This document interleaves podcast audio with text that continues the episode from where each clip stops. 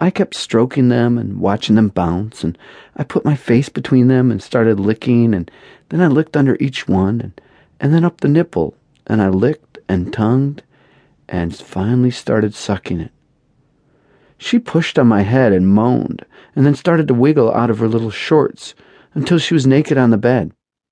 Her friend came over, leaned down, and put her lips to the blonde's lips, and blew smoke into her mouth and then kissed her putting her hand down on her friend's stomach and rubbing her. It was so sexy. She pushed her breast into the blonde's mouth. She had dark, curly hair and brown skin.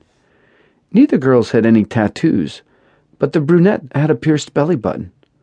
I found out later that something else was pierced also. She pushed her tit in her friend's mouth and started pulling on her nipple while I was still sucking and kissing her other breast. Her dark, hairy pussy was right in front of me, so I lifted my hand and put my fingers up between her legs and started rubbing her, and I started pushing into her. So here I was, with my finger in one woman's twat, and my mouth on another's nipple, and they were touching each other, and I was having a full-on threesome in Vegas. I was really hard, so I got up, took off my clothes, watching them the entire time, almost falling over trying to get my shoes and pants off without looking down,